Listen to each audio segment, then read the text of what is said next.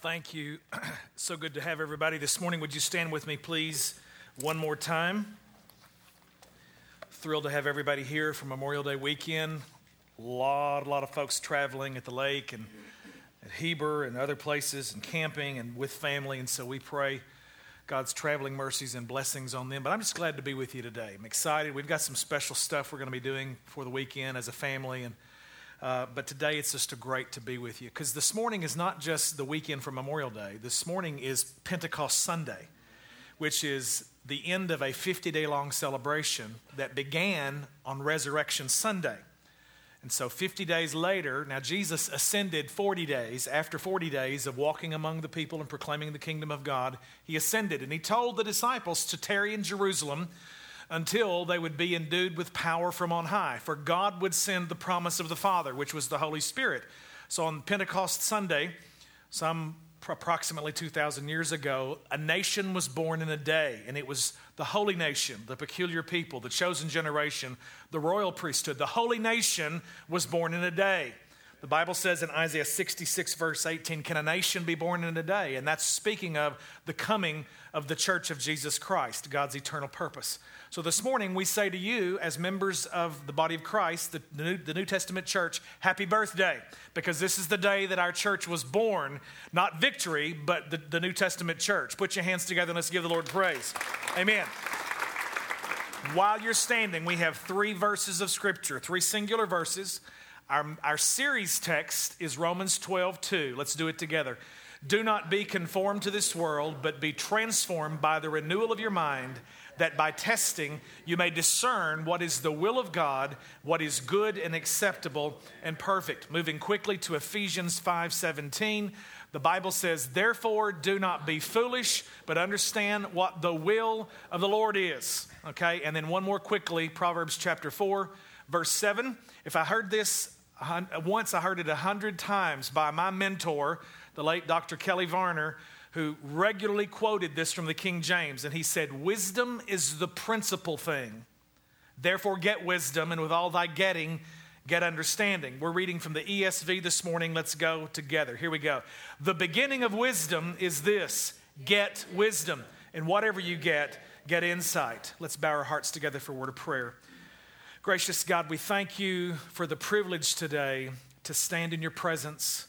Thank you. We remember on this Memorial Day the most amazing feat that has ever been done in the history of the world, and that was the unspeakable gift that was given to us in your Son, Jesus Christ. He fought the battle and won. And Lord, thank you for the resurrection that declared him to be the Son of God with power. Lord, we also pause and we thank you for the multitudes of lives, Lord, that have returned home, some of them with disabilities. Lord, after fighting on foreign soil, so that we could enjoy this precious gift of freedom and liberty and be able to meet in this place this morning without fear of being rushed upon and being captured and carried into jail. Lord, there are people around the world in different places right now on this Lord's Day, and they're, they're hovered around a single leaf of, of, a page of Scripture out of the book of Colossians, or others may have a chapter, and Lord, they're whispering tones and sharing the, the truth that is found on that singular page. And Lord, with, with fear in their hearts, Father, they, they, they hide underground, Lord, for fear of being uh, carried away and some of them martyred because of their belief in Jesus Christ. Lord, we pray for your protection to be upon your church today. Be with the persecuted church around the world. Lord, again, we thank you for men and women who've given their lives, Lord, as we recognize on this Memorial Day weekend so that we in America could enjoy this. Forgive us for taking it for granted. I ask again, forgive us, O oh God, for taking the amazing gifts that are given to us as Americans for granted and for the people who've laid down their lives for us in multitudes of wars. We give you praise, Jesus. I just acknowledge before you and this people that I can't do anything apart from you. Holy Spirit, you're the only teacher. Do what you do open eyes and open ears. Give us the ability to see and understand, or that the gospel might penetrate our hearts. Lord, that it might remove the veil. There are people here today, Lord, who've been blinded by the God of this age. Lord, rip those blinders off and help them to see the gospel. Holy Spirit, do what only you can do, we pray. In Jesus' precious name. And everybody said, Amen. You may be seated this morning in the presence of the Lord. Today, I want to jump right in very quickly. We're talking about the provision of God. Say this with me where God guides, God provides. The premise of this series is about guidance. We've quoted it every week now from Romans 12 2. Do not be conformed to this world, but be transformed by the renewal of your mind, that by testing you may discern what is the good and acceptable and perfect will of God. NIV says, prove it. Um, the next verse for our text, for our series, for our message text today was Ephesians 5:17. Do not be foolish, but understanding what the will of the Lord is. So, our whole desire is to make decisions based on the good, acceptable, perfect will of God. Those are not three different wills, those are three different adjectives describing God's one will. It's good, acceptable, and it's perfect for your life. We are a self absorbed society. We make plans and then life happens. And when things don't turn out the way we want them to, we spend time as an afterthought too often, I, am I'm, I'm sitting with someone who is in a crisis and they utter these words because it's become cliche in our society. Well, I've tried everything else, I guess I need to pray. Or I've done everything else, I need to see what the Word says. And we as believers need to go to the Word first and then let it have final authority.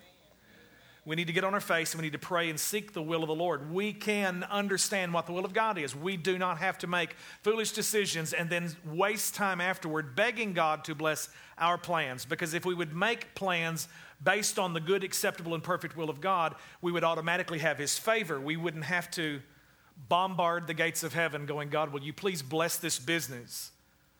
When if we would have made a decision in the first place and recognized that the word says don't be unequally yoked in covenant with an unbeliever and you go into a partnership in a business with somebody who doesn't know jesus and you guys are like the scripture says in the old covenant don't hitch up or yoke an ox and an ass together because you have two different natures. And, and the maybe i should have said donkey. Forgive me. I'll translate the king james for you. Uh, don't yoke a donkey and a, an ox together. Uh, because you, you have two different not only are the animals a different size, but they're, they're not going to work the same way. And so when you enter into an agreement, into a covenant, it's obvious you've heard it said from 2 Corinthians chapter 6 that we're not to be unequally yoked with an unbeliever. That, uh, that applies to our marriage decision. The most important decision you'll ever make in your whole life is to make Jesus Christ the Lord of your life. The second most important decision is who you decide you're going to marry. Because you, you, you better make a good choice because it's either going to be heaven or hell on earth, one or the other. And sometimes it's a little bit of one trying to get to the other one. And don't wave at me, don't say amen, but you know exactly what I'm talking about. Some of you looking at me with a strange tone of voice there this morning. So, what I want to say is, is that we, we are attempting to discern these guiding lights. And if you see the front of your bulletin, or even this plane, the corner of the plane, we've got this idea we're preaching this series that are there are lights that basically like a runway. A pilot will point the nose of the plane down in between a row of lights on both sides and he knows that if he gets the landing gear between that row of lights those guide lights literally will help him land that plane safely. We can make decisions based upon the good acceptable perfect will of god and we can land the plane to have the favor of god on us making critical decisions in life about job transfers and promotions and husbands and wives and families and partnerships and just all these different things that we have to make decisions concerning. And, we've been through these. We've talked about scriptural confirmation, about inward witness, Romans 8:15, inner, inner conviction. We preached about women's intuition and the guys have a gut feeling. That's there by God. You can just, you can just know down in your knower. 1 John 2, 2.20 says we have an unction of the Holy One and we know all things. The problem is you just don't know that you know all those things yet. But you have the one on the inside of you who has all knowledge. All the treasures of wisdom and knowledge are hidden in Christ, and Christ is in you. So we have to access those. We have to let this mind be in us, which was also in Christ Jesus. And we've already preached through five, six of these. Today's number seven. We've talked about the peace of God last week, umpiring, letting it rule in our heart, Colossians 3. Today we're talking about the provision of God. Where God guides, God provides. The more important a decision is, the more of these guiding lights you should have. You should have lined up. Same principle applied to um, a, a person who is a captain of a boat. There were harbor lights at both sides of the harbor so he could guide the boat safely into harbor uh, we recognize this morning that Jesus Christ is the lighthouse. He is the light of the world. And so we're, we're making decisions, hopefully, that, are, that help us to discern by proving, by testing, we can discern what the will of the Lord is. Today, we're looking at provision, uh, aka money, coin, cash, moolah, um, whatever you want to talk, however you want to call it. Somebody has to recognize that there's a bottom line to this thing. That we don't just live in the red, that it really does matter how much is in your checkbook. And we're not living out of a place of confidence in the flesh. If we've seen a season of success and had great prosperity, we can never let ourselves trust in riches or in wealth because they're fleeting. Uh, wealth won't deliver you in the day of judgment. The Bible says righteousness delivers you from death okay? And none of us has any of that apart from Jesus Christ. Okay? It's he who knew no sin was made sin for us so that we might become or might be made the righteousness of God in Christ. 2 Corinthians 5:21. So this morning we're talking about provision. Provision is all kinds of things. Provision is the peace of God. Provision is shalom, wholeness, integrity. Provision is God who delights in the prosperity of his servant. Psalm 35:27 says. We begin with Philippians 4:19 it says, My God shall supply all of your need according to his riches in glory by Christ Jesus. Say it with me. My God shall supply all of my need according to his riches in glory by Christ Jesus. Now, a lot of times you hear, you know, TV preachers teach this, and especially if you'll send in a thousand dollar love gift. And I, I don't want to, I'm not being facetious, but I'm, I'm being serious. There is the manipulation and twisting of some of these things. Uh, that does not undo the truth of what's in the scripture. The most favorite scripture in a recent survey of believers and non-believers alike, it was cited. The one most listed was Prov- I'm sorry, was Psalm 23, verse 1. The Lord is my shepherd, I shall not want. Let's just face it, as Americans, we don't like to want. We don't want to be in want. We don't like lack. Okay? We want everything to be there when we need it. And the reason that I have put this one and next week's, the seventh one in the series of the, of the seven guiding lights, it's called circumstantial evidence. The reason I have put these at the end is because these really should not be the determining factor. Money alone should never be the determining factor in terms of the decision that you make. You've got a promotion, the offer is that you pick up and you move a thousand miles away and you're going to get $20,000 more a year. Sometimes that is the will of God, sometimes it's not. What I'm saying is you don't let money alone be the deciding factor. There are times when it's great blessing and God opens it up and the transition is phenomenal. There are other times it just doesn't happen. I have had friends who have picked up and left and moved, pulled their children out of school systems where they, they had solid roots and friendships, pulled them out of a church where they were being fed, moved to another city, and just squandered, just literally wandered spiritually. And kids couldn't connect, and just, I mean, the whole thing was just upside down, hell on earth, just about. And many times just really regretted the whole move in the first place. Now, they had $20,000 more in their budget, but nothing else was there. There was no peace. The relationship began to be challenged because of the tension and the stress and all those kinds of things. And so, when you're looking to make a major decision in your life, you want to line up these guiding lights. And money provision is one of them. It should not be the only factor, it shouldn't be the deciding factor okay? Because you can have all the, the stuff and not have the peace of God, okay? Now, the blessing is, is that when you can have the peace of God and then out of that, all the other blessings come along with it, the provision. Are you hearing me? All right, so as we look, we're going to look at some lessons from the lives of faith just very briefly. You don't have to turn there, but just remember with me Adam and Eve. God created them and set them down into an environment that was already a finished work. It was a garden that was completely landscaped. Trees are already growing, producing fruit. God didn't look at Adam and Eve and hand them a packet of seeds by burpee and say, okay, here's you a hoe, now go plant. God actually built the whole garden, and then he made Adam and Eve and set them down into the garden, and their job was just to maintain what God had already perfectly made and put into place. How can you beat that? How does that apply to me, Pastor? Well, I believe that that's a pattern for every one of us that into the circumstance which God has put you right now, everything that Adam and Eve needed was already there in abundance. Now they had to move around and taste some fruit and shake some trees and continue to plant some seeds, recognizing some universal laws that God had put in place that everything was going to reproduce after its own kind. He begins to understand agriculture. He begins to understand all the processes of how these animals and these plants work. Everything that Adam ever needed was already provided for him before he was set down into that environment.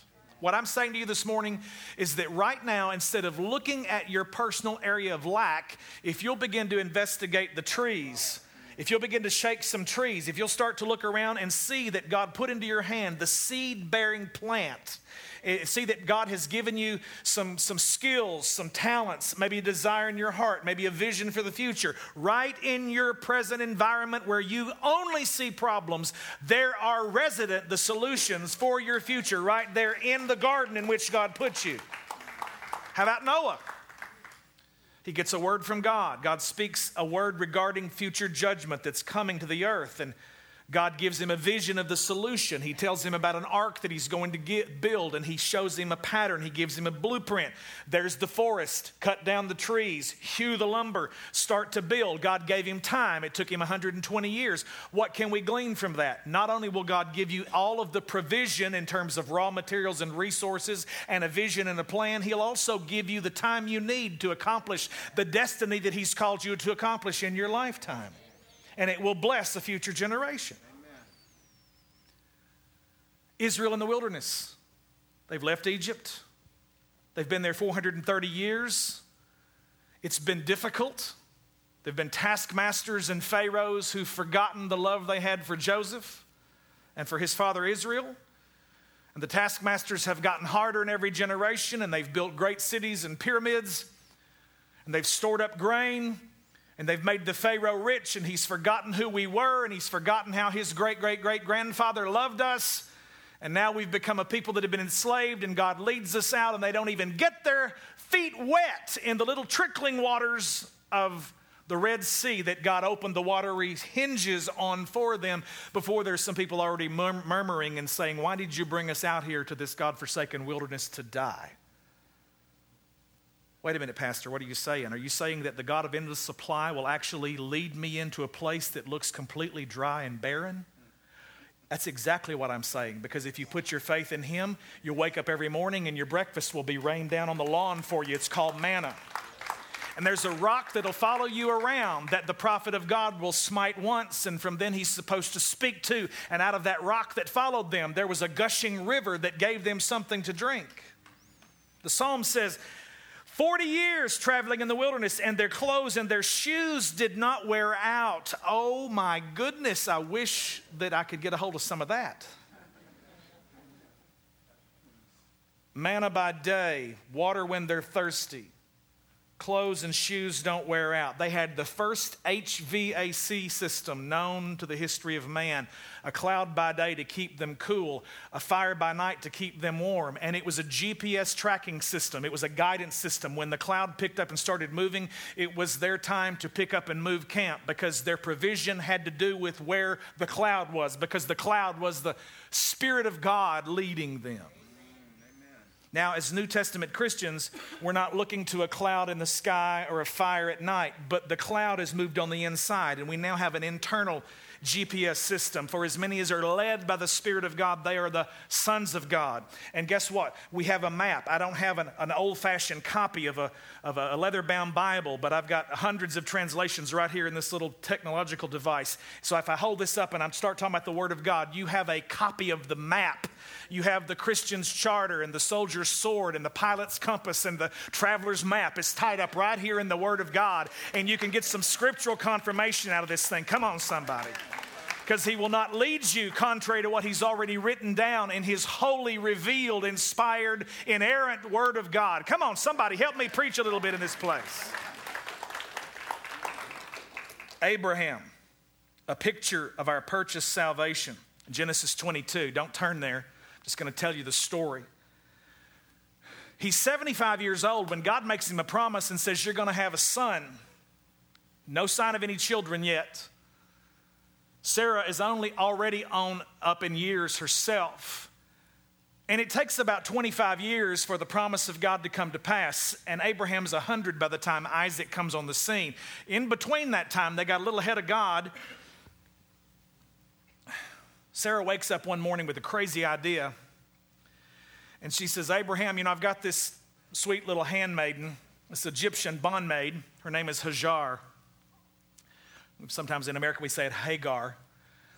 Uh, it's actually pronounced Hajar. And Muslims today, because they're tied to Abraham through Hagar and Ishmael, one of the important things that the Islamic people do in the five pillars of Islam is that they, they do a Hajj, they do a travel to the holy city of Mecca. So Hajj is from Hajar. But she's, she's a bondmaid, okay? And the promised line is going to come through Isaac. Christ, who is the fulfillment of all the covenantal promises. So all of a sudden, Abraham decides one day, okay, you know what, Sarah, this is a pretty good idea. Now, later it came back to haunt him because she reneged on her great idea. As soon as Hajar gets pregnant and she's walking around camp, and Abraham is strutting around camp going, uh huh, that's mine. Because he was pretty old. Okay? Just the fact that he was able to get her in that state of expectation, he was pretty proud of. And so she has the baby, and here comes Ishmael. And guess what happens? When you try in your own ability to bring about the promise of God in your strength and in your time, you will birth an Ishmael every time. And Ishmael costs a lot of money to feed, and he's a wild donkey. Again, I translated the King James. That's how he's described in the book of Genesis. He is a wild donkey. He's rebellious.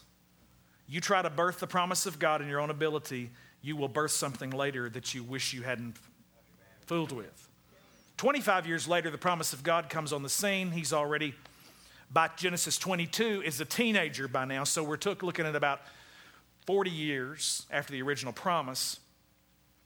And God tests Abraham in Genesis 22, and he tells them, I want you to take your son, your only son, Isaac, and go up to Moriah and sacrifice him. God was testing Abraham to see whether or not he loved the promise of God more than the God of the promise.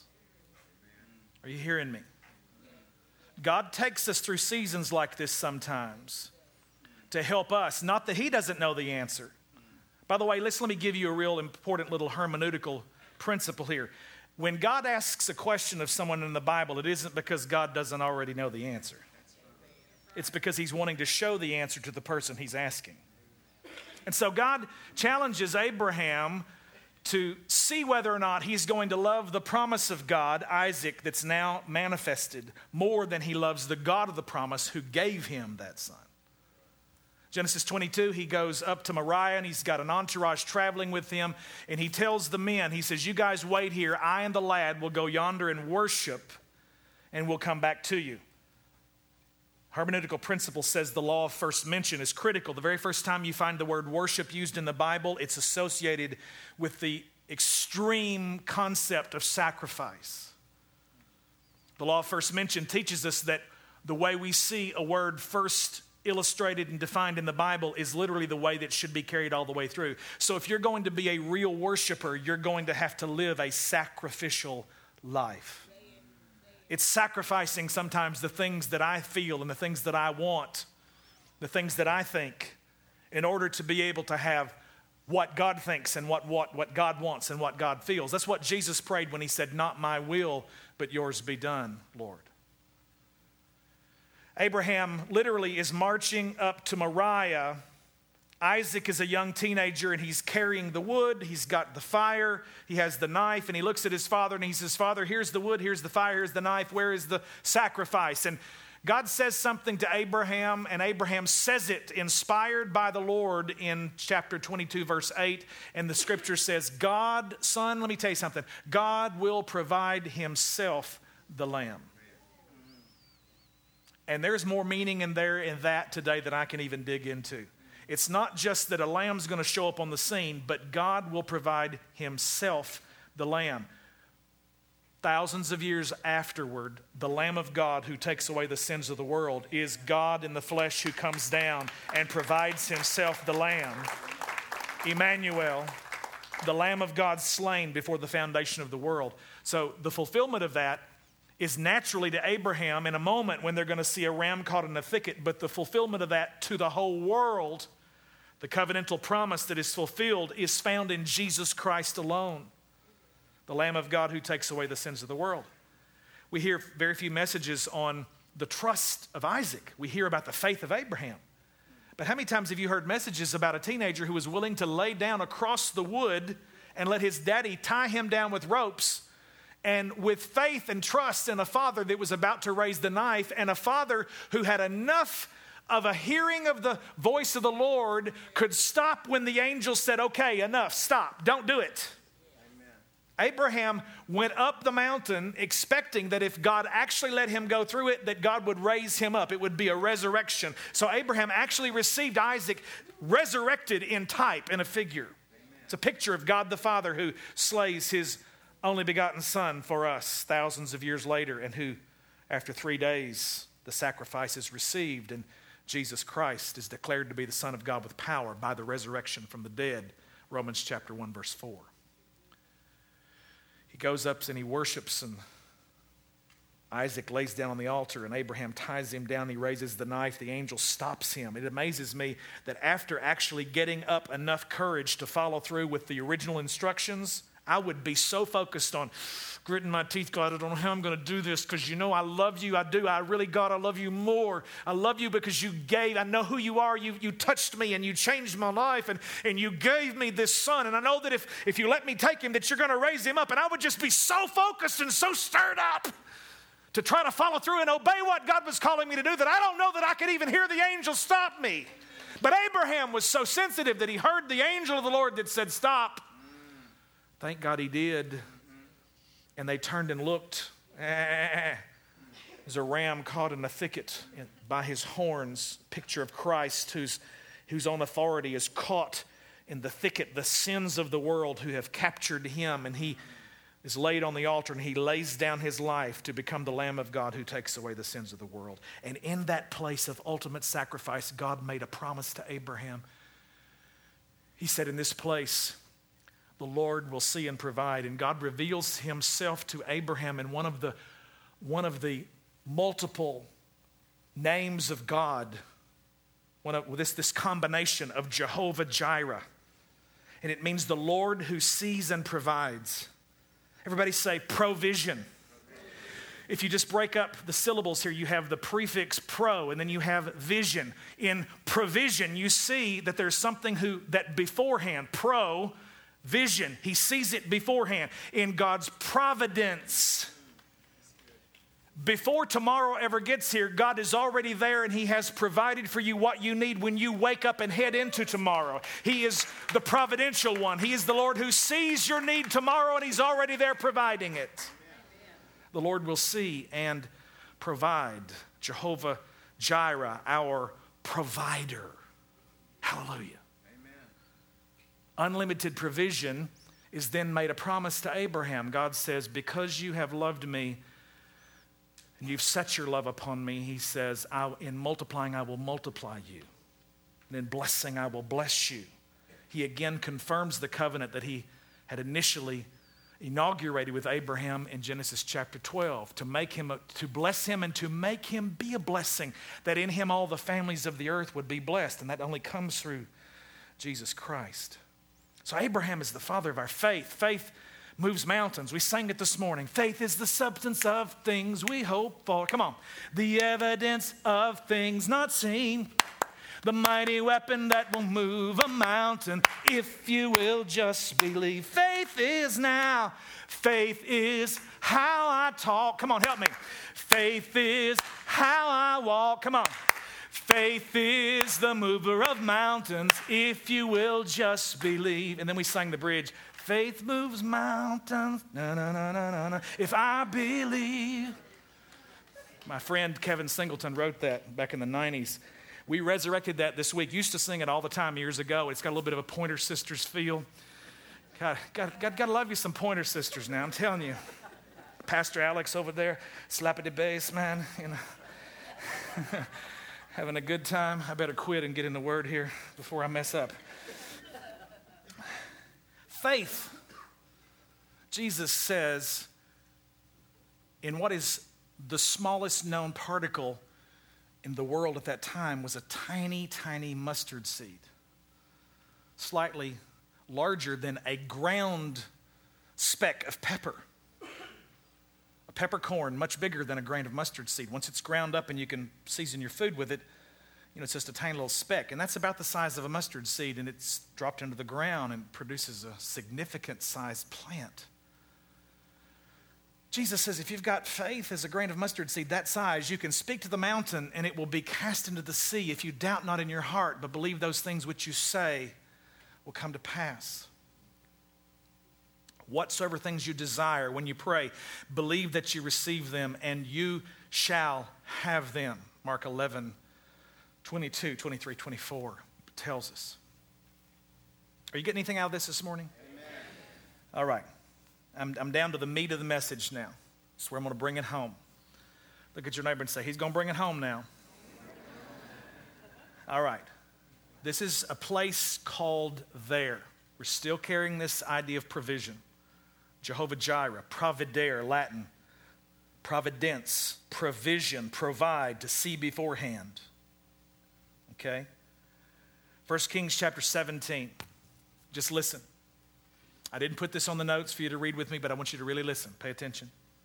Now, Elijah the Tishbite of Tishbe in Gilead said to Ahab, As the Lord, the God of Israel, lives, before whom I stand, there shall be neither dew nor rain these years except by my word. Prophet of God is speaking, God's representative. It's not going to rain until I say. Now, this is a gutsy, Rambo, animal skin wearing, kicking butt and taking names kind of a prophet. Okay? I mean, this guy, if there, were, if there had been UFC fights in Elijah's day, he would have been in the eight sided ring. He would have been an, an octagon man He was fearless. He was a man's man, and he stood up in the face of Ahab, a wimpy king, and Jezebel, and prophesied the word of the Lord. Says, I don't care who you think you are, I'm telling you, Jehovah God has sent me, and he says it's not going to rain until I say.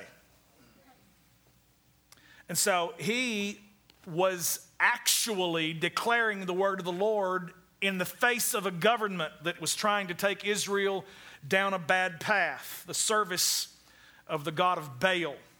They had Baal priests and Baal gods all over the place, great big bulls that they worshiped. So he says, It's not going to rain except by my word. Verse 2 And the word of the Lord came to him Depart from here and turn eastward and hide yourself by the brook Kerith, which is east of the Jordan. Verse 4 You shall drink from the brook. Everybody say, Drink from the brook and I have commanded the ravens to feed you there. Say that phrase I have commanded the ravens to feed you there.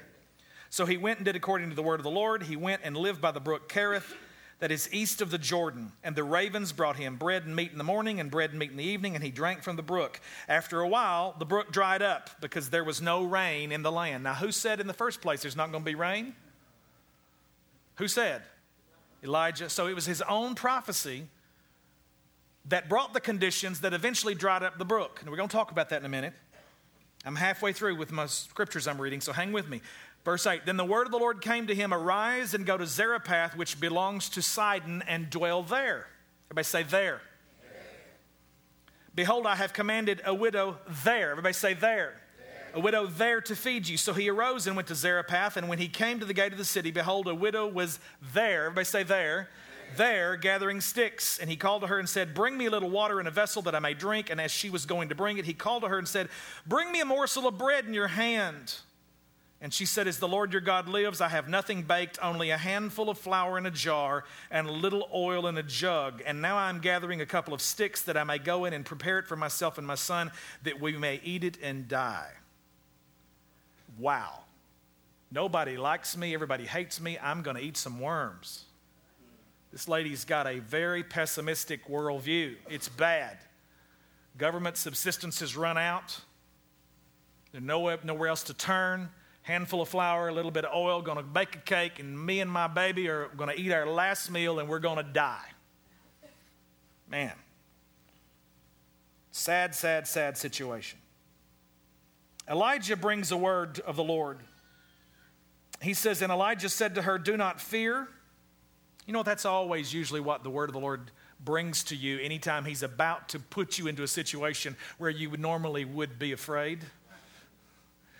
Most common phrase the angels always said when they showed up was, Do not fear. How many of you know why? If an angel showed up in your room, probably the first thing you'd do would be under the quilt. You'd be knees knocking together, shaking. Don't be afraid. Do not fear, for the Lord your God is with you, he told Joshua. Over and over and over and over, you see the phrase, do not fear. And Elijah is speaking a prophetic word of the Lord into a vision of the future that this poor little widow is totally dominated by nothing but fear. A friend of mine in Memphis, Tennessee, and this acrostic has been used around the world.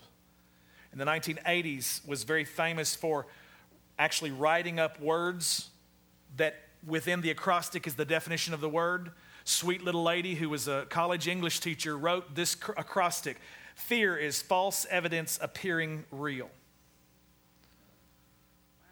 False evidence appearing real. Say that with me false evidence appearing real. When you look at your circumstances and you do not see the God above them who is bigger than, who can rule in the face of them, who is Lord over your circumstances, then you can only look and see the limited perspective and it will strike fear in your heart. And the word of the Lord from the prophet is first of all, do not. Don't look at false evidence appearing real. Because the Lord is bigger than this. Do not fear. Go and do as you've said, but first make me. Go ahead and cook your cake. But he says, this is just gutsy. This is so gutsy. He says, you know what? Don't be afraid. Go on and make your cake. Take your handful of oil, uh, uh, flour and your little bit of oil in your jug and go on and make your cake. Do as you've said, but first make me a little cake of it and bring it to me, and afterward make something for yourself and your son.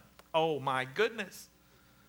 Just something, I mean, he just for a moment just almost ticks you off. This lady, all she has is a little bit of handful of flour and a little bit of oil, and she's going to make her cake, and her son and she are going to eat it, and they're going to die. And you, prophet of God, are telling her to let you have some first, while you, great big selfish clod. But actually, her obedience is going to trigger something if she'll just let faith arise in her heart.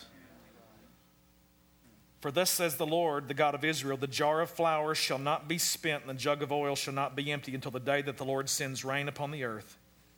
How many of you know it took three and a half years? They were in a drought. So she went for three and a half years where she didn't have to run down to Kroger and get another bag of flour. She would scoop out and make a cake and the next day she'd look in there, and that scoop that she had just scooped had just reappeared, and the flour just kept on multiplying. And she'd pour out a little bit of oil and she'd put it back on the shelf, and the oil never did diminish. She'd look back up there, and the oil would just be brimming right at the top.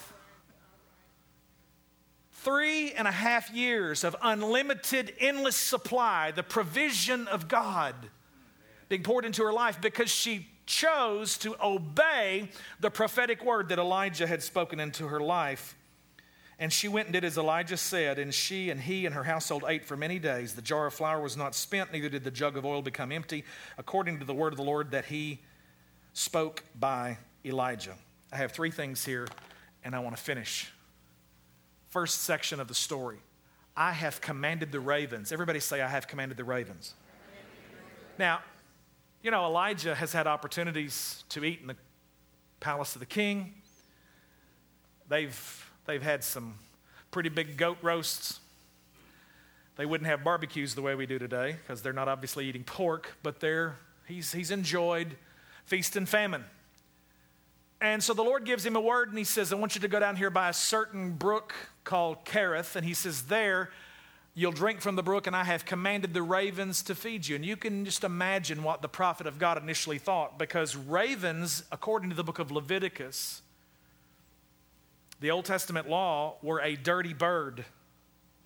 And you, you didn't have anything, they were unclean. You did not eat a raven. You didn't touch. You certainly didn't eat food that had been touched by a raven, but yet God says, I have commanded the ravens to feed you. And the scripture says that the ravens brought him bread and meat in the morning and bread and meat in the evening. Now, I'm going to tell you, there's a couple things that absolutely amaze me about this because I've just never seen, looking out in my backyard, the blackbirds and the crows and the ravens that you see once in a while. I've never seen a raven flying over my house with a quarter pounder with cheese in his mouth and him not eating it.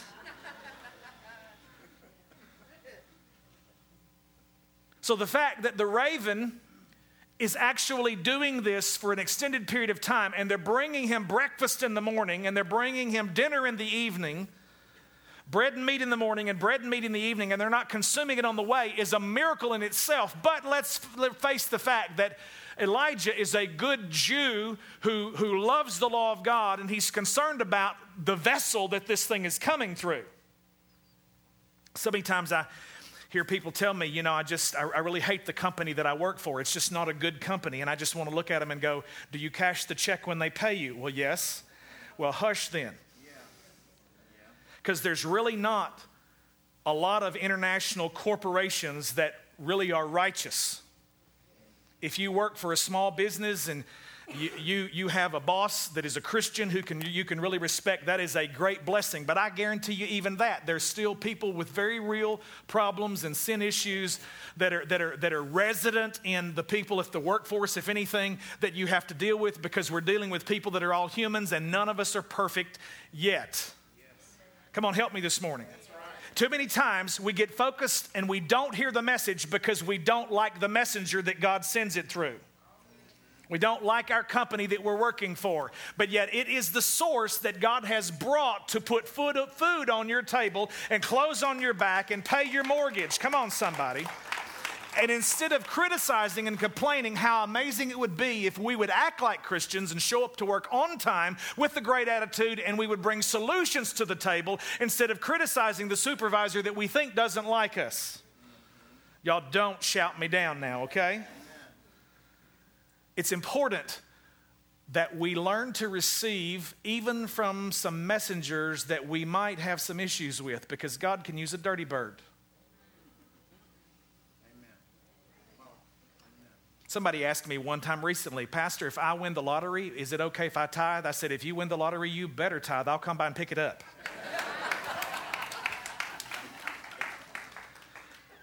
Now, some of you are already offended and you won't hear another word of the message that I've said because you think that I'm advocating a, lifestyle of gambling and I am not. I'm just telling you that what once was the devil's money, once it gets given in an offering here, it gets sanctified. Money is not moral or immoral, it is amoral, and it becomes by what it is used for by the person that is spending it.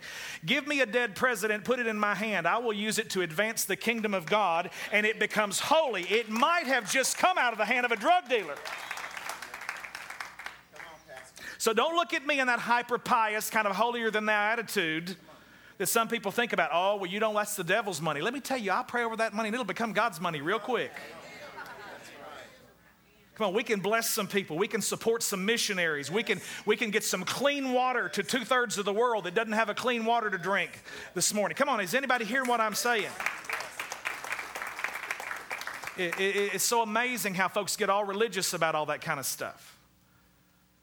And I'm going to tell you, God can use a raven. If He can use a raven that's a dirty bird to feed a prophet, wherever it comes from. God can literally overwhelm you with provision and supply from areas that you're not even looking for. If you, like Abraham, will live a sacrificial life, if you, like the widow, will live an obedient life, if you, like Elijah will live a listening life and obey and go there where God says go.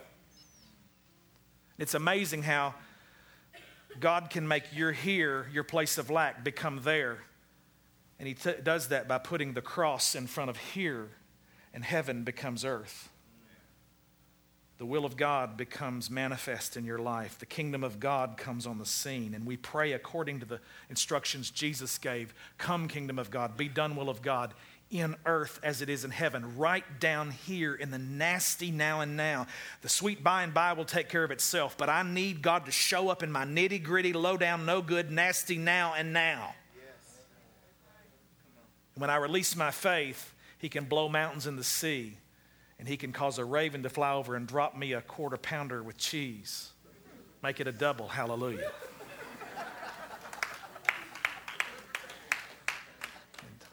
If you're going to pray and God's going to drop a raven to, to deliver your food, have more than Happy Meal faith. Come on, somebody.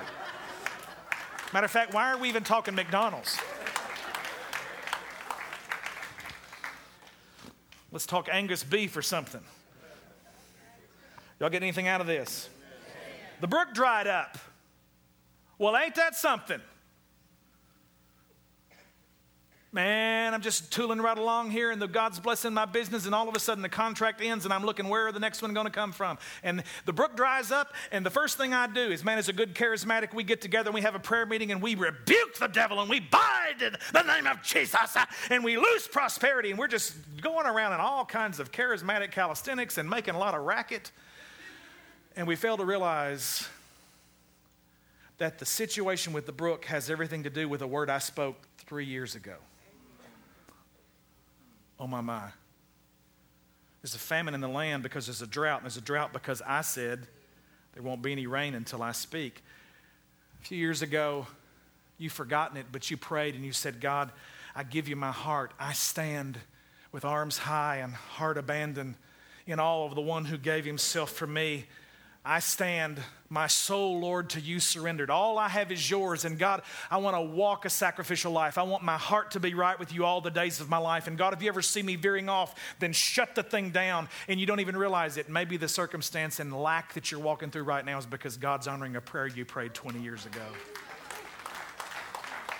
Because maybe He's bringing you back to a place of complete dependence upon Him because you know what? Whether you have a dollar in the bank or you have a hundred million in the bank, if we don't continue to live by the first beatitude, blessed are the poor in spirit, no matter how much you have and how much success you're able to attain and how much prosperity you're able to walk in, if we can't every day recognize that all it takes is for God to blow on it once and that stuff's all gone.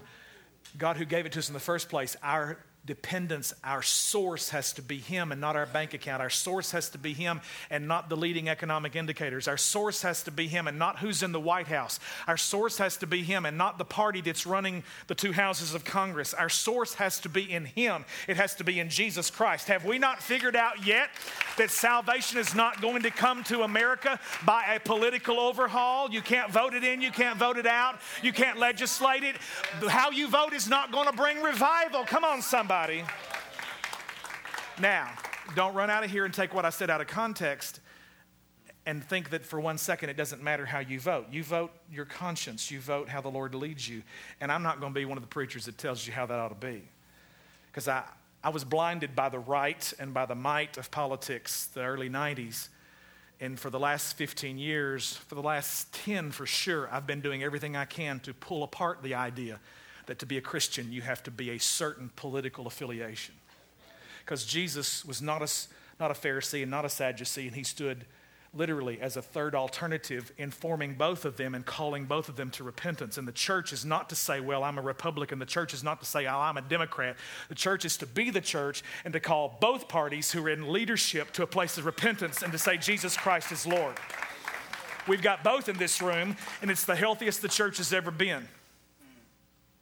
Don't shout me down. If we're really truthful, then we have to recognize that there are principles that both of those two main parties stand on, and they can take Scripture and substantiate their position. That's the truth. All right, I'll leave that alone. I got to move on. The brook dried up, And you know what? Sometimes God takes us through seasons where He challenges so, so that our faith is grown, so we put our trust in Him.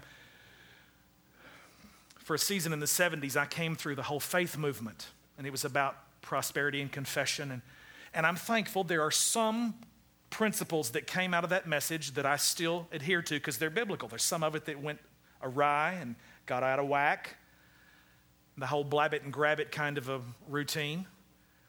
But they did teach me that God does want to bless me. But I also learned from that that just because I'm going through a season where it doesn't seem like I can find a blessing doesn't mean that God has forsaken me. The faith movement t- tells you that Job lied in Job 121. When Job said, The Lord gives, the Lord takes away. Blessed be the name of the Lord. I've heard their preachers, I'm not going to say names, but I've heard the famous people out of that whole faith message say that Job lied here, and I just can't accept that. I think that, that there are seasons in our lives where you look around and it's just like no matter what you do, you've got favor and abundance is just being poured out on you. There are other seasons in your life, if you live long enough, sometimes it's like you can't rub two pennies together. But it's amazing how God will get one of those ravens to drop a quarter pounder into your lap somewhere. And so, the, my whole point is, is that if we split this up and we cherry pick our favorite places of Scripture and we just preach the Lord gives, the Lord gives, the Lord gives, then we're missing it. There are some people over in the other extreme who preach a poverty message all the time, and it's just basically all the emphasis is the Lord takes away, the Lord takes away, the Lord's dealing with you. And the whole point is which one of those is right? The answer is yes. Both of them are right. The Lord gives, the Lord takes away. The mature saint doesn't gravitate toward a prosperity only message and say, preach the Lord gives. The mature saint doesn't hang out over here with all the folks that are sick, sober, and sorry, broke, disgusted, and sad, started out traveling for Jesus and lost everything they had. we don't gravitate to one or the other, but we see that the Lord does both. The Lord gives, the Lord takes away. And the mature saint says, Blessed is the name of the Lord. So my brook dries up. The first thing I've got to do is get my ears tuned up. Listen to what the Lord says. And he says, Go down to Zarephath in Sidon, for there I have commanded a widow to sustain you. The ravens are at Kerith, the widow is at Zarephath. You've heard the story this morning. I'm not going to take up any more of your time. But I just want to challenge you with this right here. If you're in a place of lack, can you hear the prophetic word this morning? I'm not Elijah, but the heavenly Elijah, Jesus, is speaking through. He's the voice within the voice. He's challenging you to not be afraid, but to not think of yourself first. Think of Him. Put Jesus. Jesus is the Elijah in this story. Too many times in Scripture, we read ourselves into the story in kind of a eisegetic narcissism. It's just we just sort of put ourselves. We, we read David and Goliath and we say, okay, we're David. No, no, no, no, no. We're let me just tell you something. We are those cowering Israelites over there hiding every time Goliath thunders. Jesus is David in the story. And we're just thankful that Jesus shows up. Are you hearing me this morning? We don't read ourselves into some kind of central position because the Bible is not about you. The Bible is about Jesus Christ. And thank God He loved us before the foundation of the world. He is our heavenly Isaac. God the Father is our Abraham, the father of our faith. Now, you know what? You can be the widow in this story. The widow with a pathetic worldview where you're fearful and you're just coming down to the end of yourself and you're saying, I have nothing, and what little I have, and we're going to eat it and we're going to die. And Jesus, our heavenly Joshua, our heavenly Elijah, I'm sorry, is speaking into your life and he's saying, Okay, that's fine, go ahead and do that, but bring it to me first. Give me something to eat and then go and fix something for yourself.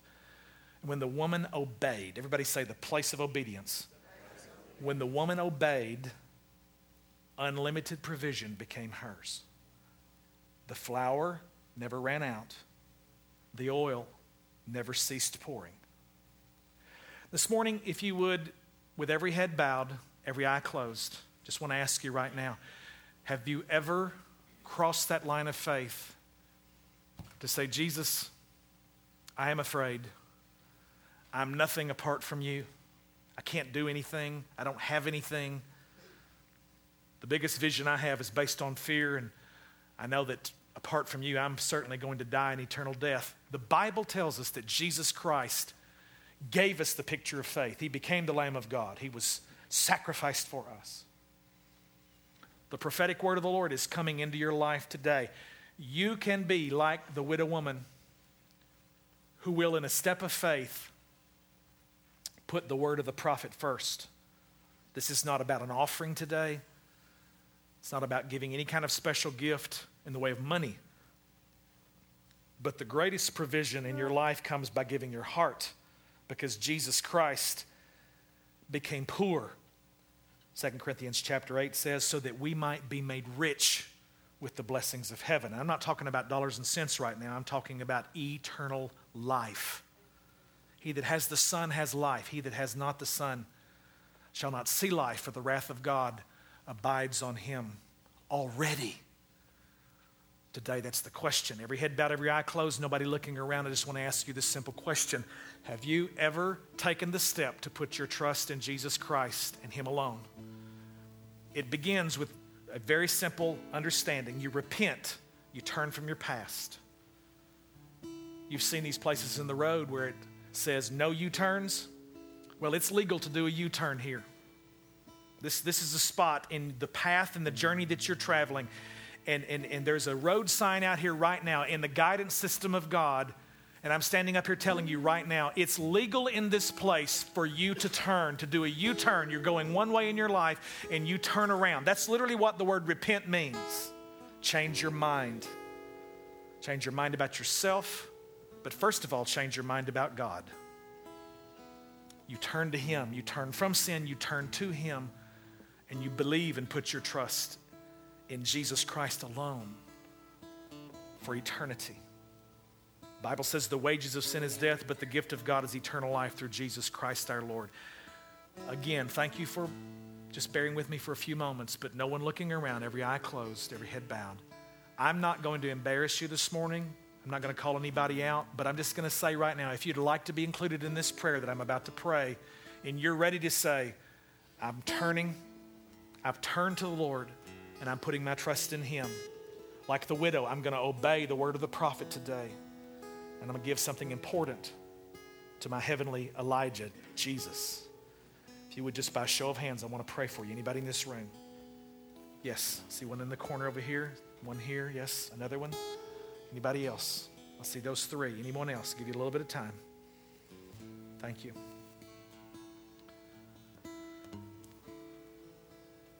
Talking to believers now. You've known Jesus Christ as your Savior and Lord, you've walked with Him. But there's a personal challenge in your own life right now in the area of lack. It may not be financial, it may be peace, it may be relational. You need some guidance and you're looking to see this thing proven where God guides, God provides. God, I got to make some decisions. My business is at a pivotal point here. I'm in a crisis. God, lead me. God, guide me. People are sitting in this room today, and you need to make a decision. You need to discern and prove by testing what the will of the Lord is, the good and acceptable and perfect will. And I just ask you right now if you'd like to be in prayer, included in this second prayer I'm going to pray, just slip up your hand right now. Just say, God, I need some provision. I, I, I need to know Jehovah Jireh, the Lord who sees and provides, who leads and guides and guards my steps. Several around the room. You can put your hands down. Father, in the name of Jesus, for this the first three or four who raised their hands and said, Today I'm doing a U turn in this place. I'm repenting. I'm putting Jesus Christ at the lead of my life. I put my trust in Him. I know that I'm a sinner and I need a Savior, and I turn to you and I believe in you, Jesus. Make that your own prayer right now. Those of you who lifted your hands, simply use these words Jesus, save me. You don't have to know theology. You don't have to quote scripture. You need to know three critical words Jesus, save me. God, thank you that you're doing the work of, that no man can do. The Holy Spirit of God is in this place. Lord, you're calling by name your sheep. In Jesus' name, we repent, we turn to you, we believe in the Lord Jesus Christ, and your word says we shall be saved. Lord, for the believers in this room, the hands went up all over the room that are in a place of lack right now. You're our shepherd, and you've said, Lord, that we will not want. Lead us, God. Guide us. Where you guide us, thank you that your provision you provide for us, it shows up. Lord, some people need some finance in this place today. Some people need some peace in their homes, in their relationships. Lord, some have to make some critical decisions. Be with them, guard and guide them, I pray, by the power of the Holy Ghost. We seek your face. You are our great provider. We don't look to ourselves. Forgive us when we thought that we've worked and made the life we have because it's the Lord our God who gives us the power to get wealth. We will not forget. We will remember that it is the Lord who has given us our skills and our talents and breath in our lungs. In Jesus' name. Bless these people, O oh Lord, I pray today. And all of God's people said,